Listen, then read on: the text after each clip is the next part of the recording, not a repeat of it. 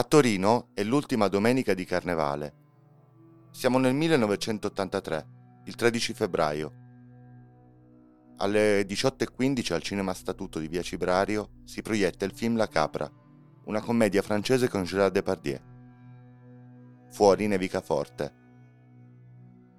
Un cortocircuito provoca delle scintille che danno fuoco ad una tenda, quella che separa il corridoio di destra dal quale si accede in platea e che cadendo dà fuoco alle sedie adiacenti. Immediatamente il fumo, il buio. Le persone urlano, cercano di scappare. Sono un centinaio gli spettatori presenti quella sera al cinema statuto. Cinque uscite su sei erano chiuse a chiave per evitare l'ingresso di persone senza biglietto la gente batte contro le porte disperatamente. Il gestore, nell'atrio della biglietteria, sente quei colpi, ma decide di non accendere la luce per evitare il panico. Decisione fatale. Il buio, il fuoco, le porte bloccate e sullo schermo ancora il film. Intanto, le persone in galleria non si accorsero di nulla, se non quando ormai era troppo tardi. Lassù arrivò solo il fumo, quello tossico, la combustione dei vari materiali dell'arredamento e quella del tessuto delle poltrone emanò ossido di carbonio e acido cianidrico. La galleria si trasformò in una camera a gas.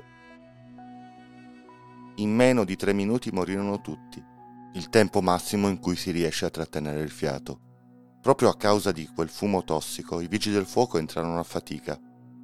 Questa è la testimonianza di Alberto Pilotto, ex capo reparto esperto che partecipò alle operazioni di soccorso C'erano corpi dappertutto, sdraiati nelle posizioni più strane, sotto la balconata, disseminati tra le poltrone o lungo i corridoi.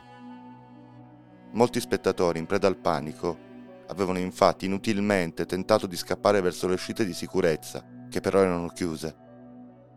Alle spalle della galleria, in una piccola sala d'attesa, giacevano i corpi di due giovani.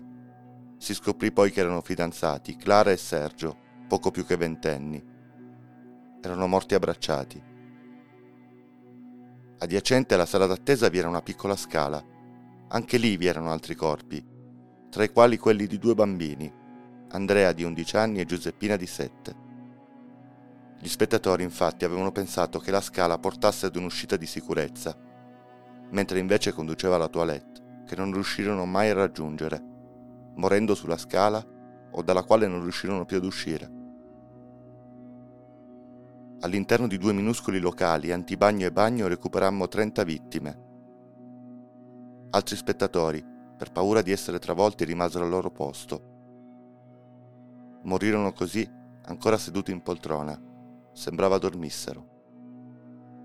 Comune a tutte le vittime il viso annerito dal fumo tossico scatenato dall'incendio. Terminata l'opera di estinzione ci fu ordinato di recuperare le salme. Lavorammo tutta la notte, insieme ai volontari della Croce Verde. Sollevavamo le vittime e le adagiavamo sulle barelle di tela, dopodiché le portavamo in una vicina autorimessa, che era stata requisita per poterle identificare. Recuperammo 64 salme, 31 uomini, 31 donne e 2 bambini. Recuperando il corpo di Giuseppina, un collega ci impedì di metterla sulla barella di tela. Ce la prese dalle mani e stringendola al petto la portò nella rimessa dicendoci, ha la stessa età, potrebbe essere mia figlia. Il 15 febbraio in Duomo furono celebrati i funerali pubblici, alla presenza del Presidente della Repubblica Sandro Pertini. Un mese prima della tragedia, raccontò Raimondo Capella, proprietario del cinema, erano stati fatti tutti i controlli necessari per rendere sicuro quel posto era stato infatti ristrutturato da poco, da un geometra che aveva già curato la ristrutturazione di molti cinema. Ai controlli effettuati da una commissione di esperti non fu riscontrata nessuna anomalia. Il cinema era, sotto ogni aspetto, a norma di legge e fu rilasciata una regolare certificazione che attestava la totale sicurezza del luogo. Ma dopo questo tragico evento ci si rese conto che la legge stessa era sbagliata. I maniglioni antipanico già esistevano, ma non erano obbligatori. La norma che sanciva la presenza di uscite di sicurezza nei luoghi pubblici affermava solo che esse dovevano essere nella condizione di poter essere aperte, il che non escludeva la chiusura a chiave della porta perché avendo la chiave è possibile comunque aprirla. Da quel momento in poi cambiò radicalmente l'idea di sicurezza.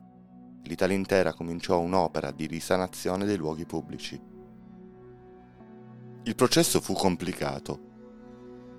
Furono condannate definitivamente sei persone degli undici imputati, tra cui il proprietario, una condanna a otto anni ridotta poi a due, il geometra, il tappezziere e una maschera. Il reato, omicidio colposo plurimo. Raimondo Capella è stato assolutamente incapace di fronteggiare una situazione di emergenza. Non era in grado, non essendo stato formato per questo. E probabilmente questa è stata la causa principale di tutte quelle morti. Le indagini accertarono la causa accidentale. Anche se l'impianto elettrico risultò essere a norma, fuori nevicava ed è probabile che ci sia stata un'infiltrazione di acqua che abbia causato il cortocircuito. Ma ciononostante gli investigatori per molto tempo non abbandonarono l'idea di un piromane. Nel giugno del 1982 infatti tre cinema torinesi erano stati incendiati dolosamente. Non fu mai trovato però nessun collegamento con l'incendio del cinema statuto. Altra stranezza. L'ex proprietario dirà in un'intervista alla Repubblica in questura le domande me le faceva la dottoressa De Martino ma alle sue spalle c'era il procuratore capo Bruno Caccia. Quando raccontai dell'ispezione, fu proprio Caccia ad ordinare l'immediato sequestro del rapporto. Andarono in prefettura.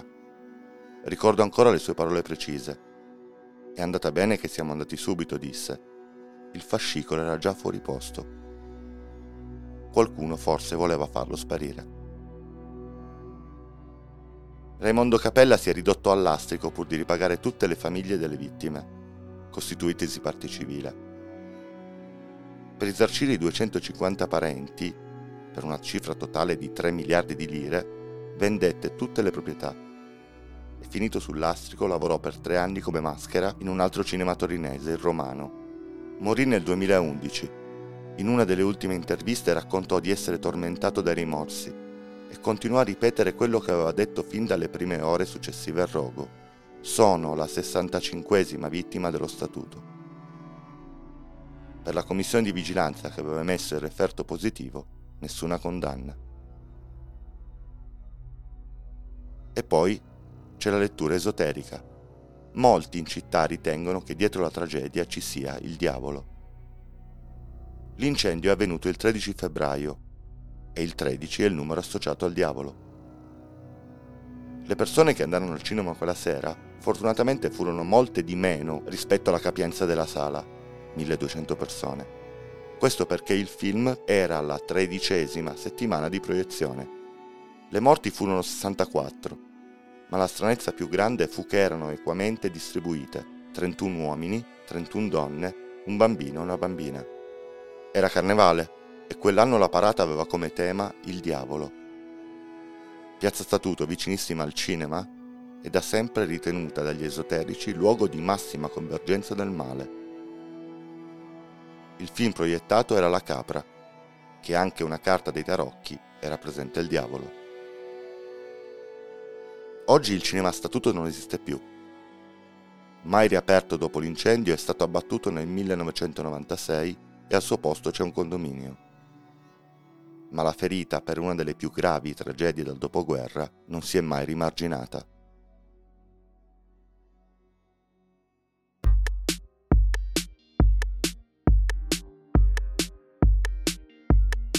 Podcast Don't Tell è un progetto di Vito Ferro a cura di Trama.